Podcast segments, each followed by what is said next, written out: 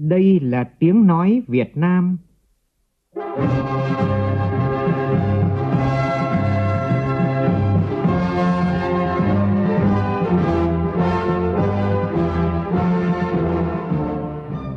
là tiếng nói Việt Nam, phát thanh từ Hà Nội, thủ đô nước Cộng hòa xã hội chủ nghĩa Việt Nam.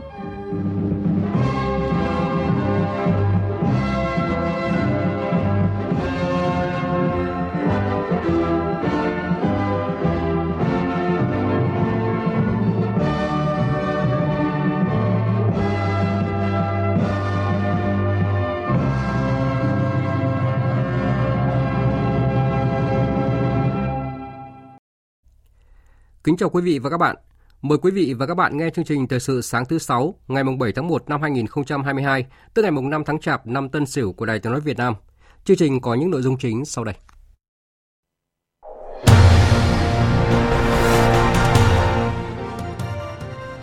Tiếp tục kỳ họp bất thường lần thứ nhất Quốc hội khóa 15, hôm nay Quốc hội thảo luận trực tuyến dự thảo nghị quyết về chính sách tài khóa tiền tệ để hỗ trợ chương trình phục hồi và phát triển kinh tế xã hội. Festival lúa gạo Việt Nam lần thứ 5 khai mạc hôm nay tại tỉnh Vĩnh Long được kỳ vọng tìm ra những giải pháp chiến lược đưa lúa gạo mang thương hiệu Việt Nam phát triển ổn định trên thị trường trong và ngoài nước. Xuất hiện tình trạng lách luật huy động vốn trong lĩnh vực bất động sản ở thành phố Hồ Chí Minh. Trong phần tin quốc tế, Mỹ ủng hộ giải pháp hòa bình cho bất ổn ở Kazakhstan trong khi các đơn vị gìn giữ hòa bình đầu tiên của Nga thuộc lực lượng gìn giữ hòa bình tập thể của Tổ chức Hiệp ước An ninh Tập thể đã đến Kazakhstan Đức lên án Triều Tiên thử tên lửa đạn đạo, coi vụ thử này vi phạm nghiêm trọng các nghị quyết của Hội đồng Bảo an Liên Hợp Quốc.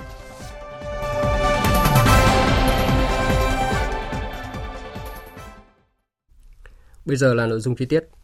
Tối qua tại Hà Nội, Trung ương Đoàn Thanh niên Cộng sản Hồ Chí Minh phối hợp với Bộ Nội vụ tổ chức tuyên dương và trao giải thưởng cán bộ công chức viên chức trẻ giỏi toàn quốc lần thứ 8 cho 44 cá nhân tiêu biểu trên mọi lĩnh vực. Đến dự có Ủy viên Bộ Chính trị, Phó Chủ tịch Thường trực Quốc hội Trần Thanh Mẫn,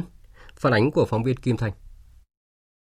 Giải thưởng cán bộ công chức viên chức trẻ giỏi được tổ chức nhằm cổ vũ, động viên cán bộ, công chức, viên chức trẻ sung kích tham gia phát triển kinh tế xã hội, tích cực tham gia công cuộc cải cách hành chính, không ngừng sáng tạo trong học tập, nghiên cứu khoa học, lao động, sản xuất, công tác phục vụ nhân dân, có nhiều sáng kiến được áp dụng trong thực tiễn. Chia sẻ tại buổi lễ, anh Nguyễn Thanh Bình, nhân viên Đài Truyền thanh huyện Bình Chánh, thành phố Hồ Chí Minh, người có nhiều sáng kiến tuyên truyền, tạo sức lan tỏa mạnh mẽ, đặc biệt trong giai đoạn phòng chống dịch COVID-19 bùng phát tại địa phương, cho biết. Ý thức được uh, trách nhiệm của một người làm công tác uh, tuyên truyền, hàng ngày thì em cùng uh, đội ngũ ekip của đài không quản ngại khó khăn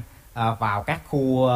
cách ly, các bệnh viện giải chiến để ghi lại những hình ảnh chân thật nhất về nỗi vất vả của các đội ngũ y bác sĩ cũng như lực lượng tiến đầu tham gia chống dịch. Với chuyên đề Phụ nữ với phòng chống bạo lực gia đình triển khai cho 2.000 phụ nữ, chị Cao Thị Thùy Trang, Chủ tịch Hội Phụ nữ Công an huyện Can Lộc, Hà Tĩnh thì cho hay. Một trong những nguyên nhân sâu xa của bạo lực gia đình chính là nó xuất phát từ sự thờ ơ, vô cảm của xã hội đối với vấn đề này. Và vì vậy, để làm tốt cái trách nhiệm tuyên truyền, cái thể hiện sự trách nhiệm của một người đoàn viên thanh niên, thì mình buộc phải nâng cao được trách nhiệm của những người phụ nữ ở cơ sở để giúp họ nhận thức được mình cũng là một trong những chiến sĩ trên mặt trận đấu tranh phòng chống bạo lực gia đình. Phó Chủ tịch Quốc hội Trần Thanh Mẫn khẳng định, Đảng, Nhà nước và nhân dân luôn đánh giá cao vai trò, phẩm chất sáng tạo của thanh niên. Do đó, tổ chức đoàn cần tiếp tục khơi dậy, cổ vũ và phát huy mạnh mẽ hơn nữa trí tuệ, sức trẻ, sức sáng tạo của thanh niên. Tôi mong rằng dù ở vị trí cương vị công tác nào, các đồng chí tiếp tục khẳng định tinh thần chủ động, sung kích sáng tạo, bản lĩnh chính trị vững vàng trong thực hiện nhiệm vụ không ngại khó, dám nghĩ, dám làm, dám chịu trách nhiệm. Đâu cần thanh niên có, việc gì khó, có thanh niên. Cũng tối qua, Ủy ban dân thành phố Hồ Chí Minh tổ chức trao giải thưởng thương hiệu vàng của thành phố cho 30 doanh nghiệp. Đến dự có ông Nguyễn Văn Nên, Ủy viên Bộ Chính trị, Bí thư Thành ủy Thành phố Hồ Chí Minh. Tin của phóng viên Lệ Hằng. Các doanh nghiệp được trao giải thưởng thuộc 4 nhóm ngành nghề công nghiệp trọng yếu của thành phố là cơ khí, chế biến lương thực thực phẩm, hóa chất, nhựa cao su, điện tử, công nghệ thông tin và chính ngành dịch vụ. Thông qua giải thưởng này, thành phố Hồ Chí Minh xây dựng niềm tự hào cho người dân về sản phẩm dịch vụ của địa phương và nâng cao vị thế trung tâm kinh tế lớn nhất của cả nước. Phát biểu tại buổi lễ, ông Phan Văn Bãi, Chủ tịch Ủy ban nhân dân thành phố Hồ Chí Minh cam kết sẽ luôn đồng hành và hỗ trợ nhiều hơn cho doanh nghiệp quảng bá phát triển thương hiệu sản phẩm. Ông Trần Việt Anh, Tổng giám đốc công ty cổ phần xuất nhập khẩu Nam Thái Sơn, doanh nghiệp được trao giải thưởng thương hiệu vàng năm 2021 chia sẻ chúng ta đã có những cái giải thưởng thương hiệu vàng. Hôm nay tất cả những cái khuôn mặt, những cái doanh nhân khá là nổi tiếng ở thành phố đã đóng góp rất nhiều cho những cái lúc mà khó khăn nhất của thành phố, đã giữ được nhịp sống của thành phố vào những cái giờ phút gọi là hết sức là gian nan. Và đến giờ này, những người đã gắn bó với thương hiệu này nhiều năm cũng có mặt ở đây. Tôi nghĩ đây là một niềm vui rất lớn không phải cá nhân tôi phố và của cộng đồng doanh nghiệp, thành phố và của người dân thành phố.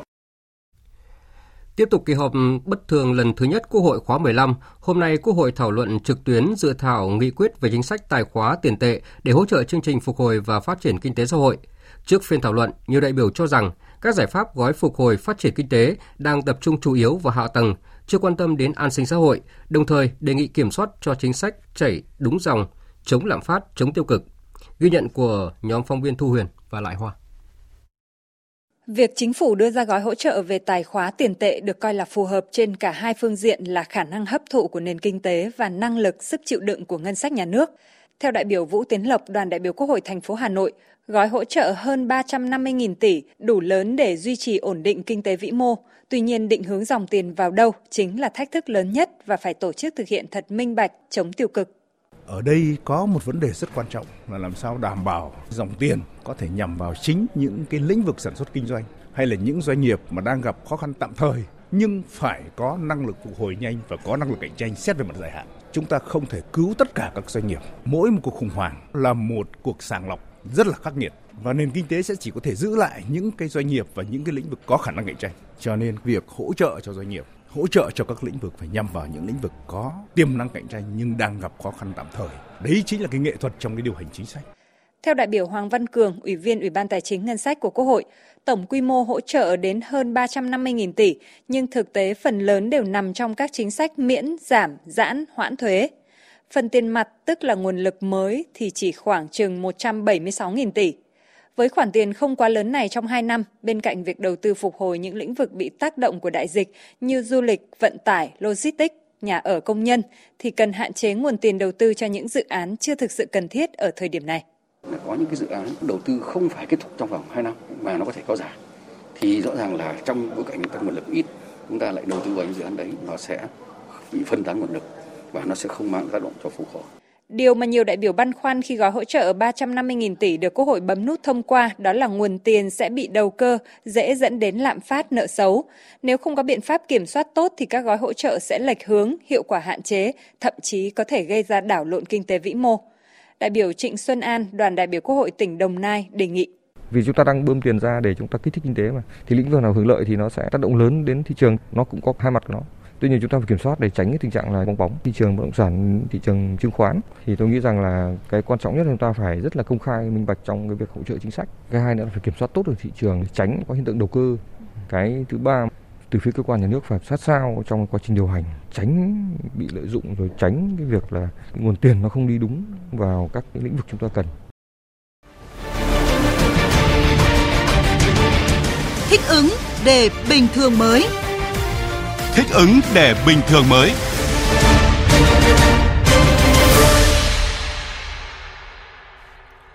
Theo công bố của Bộ Y tế, từ hôm qua, nước ta có thêm 16.427 ca mắc COVID-19 mới tại 60 tỉnh, thành phố. Hà Nội vẫn là địa phương có số ca mắc nhiều nhất với 2.716 ca. Nước ta cũng đã ghi nhận 25 ca mắc biến thể Omicron tại ba miền là các trường hợp nhập cảnh đã được cách ly, cách ly kịp thời. Bộ trưởng Bộ Y tế Nguyễn Thanh Long mới đây đã cảnh báo cuộc chiến phòng chống COVID-19 vẫn còn nhiều thách thức. Nếu để biến chủng Omicron lan tràn sẽ dẫn đến tình trạng quá tải hệ thống y tế. Theo nhận định của các chuyên gia, tốc độ lây nhiễm của Omicron cao gấp 7 lần trong nhóm chưa tiêm chủng và gấp 3 lần với nhóm đã tiêm chủng đầy đủ, nên dẫn đến tăng rất nhanh số ca mắc, gây quá tải hệ thống y tế. Con số tử vong cũng sẽ tăng lên. Vì vậy, vẫn phải tập trung cao độ cho công tác phòng chống dịch và trước số ca mắc mới luôn ở mức cao, số lượng F0 điều trị tại nhà tăng lên liên tục, ngành chức năng thành phố Hà Nội đang huy động tập trung mọi lực lượng tham gia tư vấn, hỗ trợ, chữa trị cho các bệnh nhân. Ghi nhận của phóng viên Huy Nam. Thống kê cho thấy hiện Hà Nội có khoảng 22.000 ca dương tính với SARS-CoV-2 đang điều trị tại nhà và dự báo con số này sẽ tiếp tục tăng lên trong những ngày tới. Để đảm bảo việc chăm sóc, hỗ trợ cho các bệnh nhân không triệu chứng, thể nhẹ, ngành y tế Hà Nội vừa xây dựng quy trình phối hợp quản lý và điều trị F0 tại nhà. Theo đó, trạm y tế, trạm y tế lưu động thực hiện quản lý, theo dõi người nhiễm COVID-19 tại nhà theo đúng hướng dẫn, đồng thời cung cấp thông tin người nhiễm bệnh COVID-19 trên địa bàn cho đoàn thanh niên, thành viên tổ hỗ trợ theo dõi người nhiễm COVID-19, thực hiện nhập liệu vào phần mềm để quản lý, cơ sở thực hiện khám, tư vấn cho người nhiễm bệnh COVID-19 điều trị tại nhà để người dân yên tâm điều trị, tránh hoang mang lo lắng. Bà Trần Thị Nhị Hà, Giám đốc Sở Y tế Hà Nội cho biết. Trong quá trình điều trị tại nhà thì phân công các uh, tuyến y tế cơ sở tiếp cận với những cái trường hợp F0 này một cách sớm nhất. Chúng tôi cũng đã khuyến cáo uh, về công tác phòng chống dịch bệnh cũng như là việc mà người dân phải tự chăm sóc sức khỏe, đảm bảo an toàn cho cá nhân và gia đình mình. Ngoài 508 trạm y tế lưu động, tổ phản ứng nhanh, các quận huyện, phường xã trên địa bàn thành phố Hà Nội phát huy tối đa vai trò đội tình nguyện viên, đoàn thanh niên tham gia quản lý, theo dõi, chăm sóc F0 tại nhà, đảm bảo mục tiêu an toàn cộng đồng. Bạn Lê Thị Hồng, đoàn viên huyện đoàn Đông Anh, chia sẻ. Hàng ngày thì em sẽ nhận nhiệm vụ ở trạm y tế, sau đó em sẽ lên đó lấy thuốc và đi đến các địa điểm mà F0 đang trực tiếp cách ly tại nhà và phát thuốc cho họ. Thị trường lao động đang phải đối mặt với những tác động tiêu cực do đại dịch COVID-19. Điều này thể hiện rất rõ khi tính đến hết quý 3 năm 2021, cả nước có 28 triệu 200 nghìn người từ 15 tuổi trở lên bị ảnh hưởng tiêu cực đến việc làm. Tỷ lệ và số người thiếu việc làm trong độ tuổi cũng ở mức cao nhất trong 10 năm trở lại đây. Vậy đâu là giải pháp cấp bách và lâu dài để phục hồi và ổn định thị trường lao động trong năm 2022 này? Phóng viên Hà Nam thông tin. Năm 2021, đại dịch COVID-19 đã tạo ra cuộc hồi hương lớn nhất trong lịch sử Việt Nam, với 1,3 triệu lao động từ thành phố Hồ Chí Minh và các tỉnh trọng điểm phía Nam di chuyển tự phát về các địa phương để tránh dịch. Theo đánh giá của Bộ Lao động Thương binh và Xã hội, đại dịch COVID-19 đã gây ra nhiều thách thức đối với thị trường lao động Việt Nam. Ông Vũ Minh Tiến, Viện trưởng Viện Công nhân Công đoàn, Tổng Liên đoàn Lao động Việt Nam phân tích. Trước đây, tỷ lệ lao động trong khu vực phi chính thức là có xu hướng giảm Thế nhưng mà qua điều tra vừa rồi thì năm 2020 đặc biệt 21 xảy ra tình trạng ngược lại. Thế thì tình trạng này là tình trạng là phi chính thức hóa việc làm. Nhưng mà điều đặc biệt là không như mọi năm, sự phi chính thức hóa việc làm này là do cung cầu lao động. Thế nhưng mà năm nay lại do cái tâm lý, đặc biệt là do rất nhiều những doanh nghiệp, tức là khu vực chính thức đã không bảo đảm việc làm cho người lao động và chính vì vậy vì sinh kế người ta chủ động chuyển sang khu vực phi chính thức để làm việc nhằm bảo đảm thu nhập cuộc sống. Trước những tác động nghiêm trọng của đại dịch COVID-19, chính phủ đã nỗ lực để triển khai các giải pháp nhằm tránh đứt gãy và phục hồi thị trường lao động. Đến thời điểm này, tình hình lao động việc làm đang có những chuyển biến tích cực. Một số ngành nghề lĩnh vực, nhu cầu tuyển dụng lao động đã tăng mạnh để đáp ứng nhu cầu sản xuất kinh doanh dịp cuối năm của doanh nghiệp. Tuy nhiên, các chuyên gia lao động và nhà quản lý cho rằng để vực dậy thị trường lao động bị đứt gãy, thời gian tới cần có thêm những giải pháp hỗ trợ doanh nghiệp và người lao động – bà Nguyễn Thị Lan Hương, nguyên viện trưởng Viện Khoa học Lao động và Xã hội, Bộ Lao động Thương binh và Xã hội cho rằng tôi nghĩ là cần phải có một cái gậy chỉ huy để những cái hỗ trợ đấy nó mang tính dài hơi hơn, bền vững hơn và cuối cùng là toàn bộ cái việc mà cải cách lại, thay đổi lại, thiết kế lại hệ thống chính sách để nhanh chóng tái hòa nhập vào thị trường lao động sớm nhất có thể. Sau nhiều lần tạm hoãn vì dịch COVID-19, hôm nay, Festival Lúa gạo Việt Nam lần thứ 5 sẽ khai mạc tại tỉnh Vĩnh Long. Festival do Trung ương Hội Nông dân Việt Nam, Bộ Nông nghiệp và Phát triển nông thôn và Ủy ban dân tỉnh Vĩnh Long phối hợp tổ chức. Phóng viên Tranh Tuy đưa tin. Festival sẽ diễn ra cùng chuỗi các chương trình hoạt động liên hoàn như hội thảo khoa học về xây dựng và phát triển sản phẩm ô cốp, các hội thi gạo ngon thương hiệu Việt, Hội chợ triển lãm thành tựu phát triển kinh tế văn hóa xã hội của tỉnh Vĩnh Long, đồng bằng sông Cửu Long và các tỉnh thành trong cả nước. Festival còn có triển lãm những thành tựu sản xuất lúa gạo Việt Nam qua các thời kỳ, những chặng đường Festival lúa gạo Việt, triển lãm sản phẩm ô cốp, nông nghiệp, nông dân, nông thôn và xây dựng nông thôn mới. Tại các hội thảo, các nhà khoa học, nhà quản lý và các doanh nghiệp sẽ thảo luận, tìm kiếm những giải pháp chiến lược, tháo gỡ những khó khăn vượt qua những rào cản để tiến tới mục tiêu đưa lúa gạo mang thương hiệu Việt Nam phát triển ổn định trên thị trường trong và ngoài nước. Đây là những hoạt động có ý nghĩa quan trọng trong quảng bá nông sản Việt Nam ra thế giới, khẳng định giá trị thương hiệu trên thị trường trong và ngoài nước.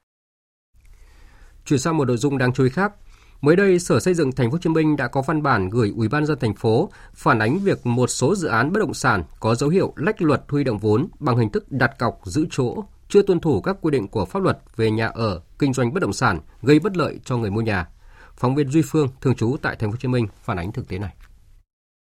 Theo Sở Xây dựng thành phố Hồ Chí Minh, qua giả soát dự án La Patenza, xã Nhân Đức, huyện Nhà Bè của chủ đầu tư là công ty trách nhiệm hữu hạn gia hưởng xanh, hiện trạng công trình đã thi công cọc thử và ngừng thi công. Sở Xây dựng thành phố khẳng định dự án chưa đủ điều kiện bán nhà ở hình thành trong tương lai và phía sở cũng chưa có văn bản cho phép chủ đầu tư bán nhà ở. Một dự án khác tại phường Phú Mỹ, quận 7 đang được chào bán khá rầm rộ dù chưa thi công xong móng. Chủ đầu tư dự án này đã cho tổ chức giới thiệu dự án, nhận tiền của khách hàng và ký hợp đồng dịch vụ. Luật sư Trần Đức Phượng, đoàn luật sư thành phố Hồ Chí Minh cho biết, đối với cái dự án bất động sản mà không đủ điều kiện mà quy động vốn như vậy là sai pháp luật. Hiện nay là gì là các chủ đầu tư họ đưa qua cả bên sàn, xong ờ, sàn liên kết bán ra thị trường, họ lách cái cách giao dịch là không để cho chủ đầu tư nữa mà là gì chuyển qua cái, cái, cái công ty môi giới bất động sản. Sở Xây dựng thành phố Hồ Chí Minh cho biết, các chủ đầu tư hiện nay nhận đặt cọc thỏa thuận giữ chỗ với số tiền rất lớn, có trường hợp đến 80% giá trị căn hộ. Thế nhưng, việc xác định mục đích sử dụng tiền đặt cọc của chủ đầu tư còn nhiều hạn chế, không thuộc thẩm quyền của Sở Xây dựng. Nếu chủ đầu tư không sử dụng tiền đặt cọc vào mục đích thực hiện dự án xây dựng nhà ở, thì việc đặt cọc trong trường hợp này không phải là hình thức huy động vốn. Điều này dẫn đến khó khăn trong việc xử lý vi phạm đối với chủ đầu tư trong hoạt động kinh doanh bất động sản. Trong khi cơ quan chức năng đang lúng túng để xử lý vấn đề này, thì rõ ràng người mua nhà gặp rủi ro lớn khi mua dự án nhà ở hình thành trong tương lai. Thực tế, người mua nhà luôn luôn ở thế yếu, bởi không phải ai cũng nắm rõ những quy định của pháp luật để đòi hỏi quyền lợi cho mình. Theo tiến sĩ Nguyễn Trí Hiếu, chuyên gia kinh tế, khi huy động vốn từ khách hàng, không có cơ quan nào giám sát việc sử dụng dòng tiền này một cách minh bạch. Điều đó có thể dẫn đến việc chủ đầu tư sử dụng nguồn vốn sai mục đích, thậm chí đem đi đầu tư nhiều dự án cùng lúc. Do đó, nguy cơ chậm bàn giao nhà, thậm chí dự án đổ bể là điều dễ xảy ra. Các chủ đầu tư phải đến vay tiền của ngân hàng, chứ không thể huy động tiền của người dân được. Người dân có thể đặt cọc, có thể đóng tiền, nhưng mà ở trong một cái tài khoản phong tỏa, tức là cấm chủ đầu tư huy động vốn từ người dân. Đã đến lúc cơ quan soạn thảo luật cần bổ sung thêm các quy định về thời hạn cập nhật thông tin của cơ quan chức năng, cũng như bắt buộc chủ đầu tư mở tài khoản ngân hàng riêng khi huy động vốn từ người mua nhà. Thời sự VOV, tin cậy, hấp dẫn. Mời quý vị và các bạn nghe tiếp chương trình Thời sự sáng nay với phần tin thế giới. Trước hết sẽ là thông tin liên quan đến tình hình tại Kazakhstan. Bộ Ngoại giao Mỹ cho biết, Ngoại trưởng Antony Blinken hôm qua đã có cuộc điện đàm với người đồng cấp Kazakhstan Mukha Tilebuli liên quan đến tình trạng biểu tình dẫn tới bạo loạn ở nhiều khu vực tại quốc gia Trung Á này. Bộ Ngoại giao Mỹ cho biết, Ngoại trưởng Antony Blinken đã tái khẳng định ủng hộ hoàn toàn cho các thể chế hiến pháp của Kazakhstan và ủng hộ một giải pháp hòa bình. Cùng ngày, cao ủy Liên Hợp Quốc về nhân quyền bà Michelle Bachelet đã thúc giục tất cả các bên tại Kazakhstan kiềm chế bạo lực và tìm kiếm giải pháp hòa bình cho bất đồng sau tình trạng bất ổn lan rộng với các cuộc biểu tình quy mô lớn mấy ngày vừa qua. Kazakhstan đang phải đối mặt với cuộc khủng hoảng lớn nhất trong nhiều thập kỷ sau khi giá nhiên liệu tăng cao khiến nhiều người dân biểu tình xông vào các tòa nhà chính phủ. Trong nỗ lực kiểm soát bạo lực, chính phủ Kazakhstan đã phải ban bố tình trạng khẩn cấp trên toàn quốc. Chính phủ Kazakhstan được thêm một số quyền hạn như đưa ra hình phạt nghiêm khắc hơn và án tù dài hơn cho những người vi phạm pháp luật. Tổng thống Kazakhstan Tokayev đã kêu gọi tổ chức Hiệp ước An ninh Tập thể do Nga lãnh đạo cử lực lượng gìn giữ hòa bình tới để ổn định tình hình ở Kazakhstan. Trong diễn biến mới nhất, Bộ Quốc phòng Nga cho biết các đơn vị đầu tiên của nước này thuộc lực lượng gìn giữ hòa bình tập thể của Tổ chức Hiệp ước An ninh Tập thể đã đến Kazakhstan. Nhiệm vụ chính của họ là bảo vệ các cơ sở quan trọng, căn cứ quân sự và hỗ trợ lực lượng thực thi pháp luật nhằm lập lại trật tự. Bộ Ngoại giao Đức hôm qua đã lên án việc Triều Tiên phóng vật thể bay mà Bình Nhưỡng tuyên bố là một tên lửa siêu thanh hướng ra biển Nhật Bản. Trong một thông báo, Bộ Ngoại giao Đức nêu rõ, chính phủ Đức lên án việc Triều Tiên thử tên lửa đạn đạo, coi vụ thử này là vi phạm nghiêm trọng các nghị quyết của đồng Bảo an Liên Hợp Quốc, gây nguy hiểm cho an ninh và ổn định trong khu vực cũng như quốc tế. Chính phủ Đức một lần nữa kêu gọi Triều Tiên tuân thủ các nghĩa vụ của mình theo luật pháp quốc tế, đồng thời chấp nhận lời đề nghị đàm phán do Mỹ và Hàn Quốc đưa ra, cũng như tham gia nghiêm túc các cuộc đàm phán về việc từ bỏ các chương trình tên lửa và hạt nhân. Căng thẳng giữa Ấn Độ và Trung Quốc liên quan đến lãnh thổ tiếp tục bị đẩy lên cao khi hôm qua Ấn Độ chính thức lên tiếng phản đối việc Trung Quốc xây dựng cây cầu bắc qua hồ Pangong ở phía đông Ladakh. Phóng viên Dũng Hoàng, thường trú Đài tiếng nói Việt Nam tại Ấn Độ thông tin. Phát biểu trong cuộc họp báo ở thủ đô New Delhi, người phát ngôn Bộ Ngoại giao Ấn Độ Arindam Bakshi đã lên tiếng chỉ trích mạnh mẽ việc Trung Quốc xây dựng cây cầu bắc qua hồ Pangong ở phía đông Ladakh. Theo người phát ngôn Bộ Ngoại giao Ấn Độ, cây cầu này đang được Trung Quốc xây dựng ở những khu vực mà quốc gia này đã chiếm đóng bất hợp pháp trong khoảng 60 năm qua. Ông Arindam Bakshi cũng đã chỉ trích việc Trung Quốc đổi tên 15 địa điểm tại bang Arunachal Pradesh của Ấn Độ, đồng thời kêu gọi sự hợp tác tích cực của Trung Quốc trong việc giải quyết dứt điểm các mâu thuẫn còn tồn tại ở khu vực Đông Ladakh thay vì thực hiện các yêu sách về chủ quyền lãnh thổ. Trong bài phát biểu nhân dịp một năm vụ bạo loạn ở Điện Capitol, Tổng thống Mỹ Joe Biden cáo buộc người tiền nhiệm Donald Trump tạo ra mối đe dọa với nền dân chủ Mỹ. Ông Biden cũng cáo buộc ông Donald Trump lan truyền sự giả dối về cuộc bầu cử Tổng thống Mỹ năm 2020, không chịu chấp nhận thất bại và phải chịu trách nhiệm về hành động khuyến khích đám đông gây bạo loạn Điện Capitol. Tổng thống Joe Biden phát biểu. Lần đầu tiên trong lịch sử của chúng ta, một tổng thống không chỉ thua trong cuộc bầu cử, ông ấy còn cố gắng ngăn chặn quá trình chuyển giao quyền lực một cách hòa bình với một đám đông tiến về điện Capitol, nhưng họ đã thất bại. Vào ngày tưởng niệm này, chúng ta phải đảm bảo rằng một cuộc tấn công như vậy sẽ không bao giờ xảy ra. Về phần mình, ông Donald Trump cho biết bài phát biểu của ông Joe Biden chỉ nhằm mục đích đánh lạc hướng dư luận. Ông Biden đã sử dụng tên của ông để cố gắng chia rẽ nước Mỹ hơn nữa. Chuyển sang các tin đáng chú ý khác, Bộ Ngoại giao Indonesia vừa công bố thông cáo báo chí nêu bật những thành tựu chính sách đối ngoại của Indonesia trong năm 2021 và các định hướng ưu tiên chính sách đối ngoại cho năm nay. Phóng viên Hương Trà, thường trú tại Indonesia đưa tin. Trong bài phát biểu trực tuyến, Ngoại trưởng Indonesia bà Retno Marsudi cho biết, trong năm 2021, trọng tâm ngoại giao của Indonesia là trong lĩnh vực y tế, cả ở cấp độ song phương, khu vực và đa phương. Tính đến cuối tháng 12 năm 2021, Indonesia là quốc gia đứng thứ 5 thế giới về tiêm chủng với tổng cộng 270 triệu liều vaccine COVID-19 đã được sử dụng. Là một trong những đồng chủ tịch của nhóm phân phối vaccine COVAX, Indonesia nỗ lực đấu tranh cho việc tiếp cận bình đẳng vaccine. Với những thành tiệu trong năm 2021, Indonesia tiếp tục đưa ra các định hướng chính sách đối ngoại ưu tiên cho năm 2022. Ngoại trưởng Indonesia Retno Marsudi cho biết. Năm 2022, ngoại giao y tế vẫn sẽ là một trong những ưu tiên của Indonesia. Đại dịch COVID-19 dạy chúng ta cải thiện khả năng phục hồi sức khỏe quốc gia và toàn cầu. Cần có sự hợp tác lâu dài, bao gồm tăng cường cơ sở hạ tầng y tế quốc gia, cả về thuốc và vaccine. Ở cấp độ toàn cầu, kiến trúc y tế thế giới phải được củng cố để đối mặt với mối đe dọa của đại dịch trong tương lai. Năm 2022, Indonesia sẽ tiếp tục duy trì ngoại giao kinh tế, trong đó nỗ lực thiết lập hành lang du lịch, mở rộng khả năng tiếp cận thị trường cũng như xúc tiến và bảo hộ đầu tư, củng cố nền kinh tế kỹ thuật số, sáng tạo và nền kinh tế xanh. Liên quan đến quyền và chủ quyền trên biển, Indonesia nhấn mạnh yêu sách của bất kỳ bên nào cũng phải được thực hiện theo luật pháp quốc tế, bao gồm cả Công ước Liên Hợp Quốc về luật biển năm 1982. Jakarta sẽ tiếp tục bác bỏ những tuyên bố không có cơ sở pháp lý và không được quốc tế công nhận. Bốn quốc gia gồm Canada, Anh, Thụy Điển và Ukraine vừa thông báo từ bỏ các nỗ lực đàm phán với Iran trong việc đền bù cho chiếc máy bay chở khách bị nước này bắn nhầm hồi đầu năm 2020 và sẽ giải quyết vụ việc theo luật pháp quốc tế.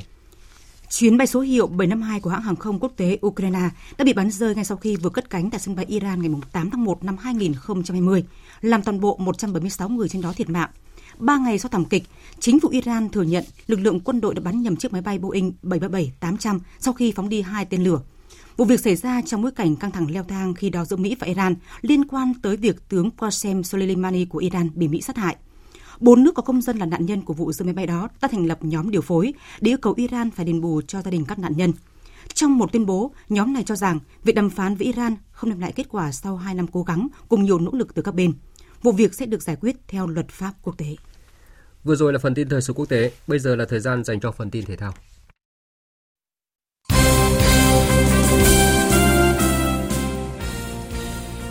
Theo kế hoạch, chiều nay công ty cổ phần bóng đá chuyên nghiệp Việt Nam sẽ tổ chức bốc thăm phân lịch thi đấu các giải bóng đá chuyên nghiệp Việt Nam mùa giải 2022. Theo đó, giải vô địch quốc gia và giải hạng nhất sẽ trở về với thể thức sân nhà sân khách truyền thống thay vì chia nhóm đua vô địch chống xuống hạng sau giai đoạn lượt đi như ở hai mùa giải gần đây.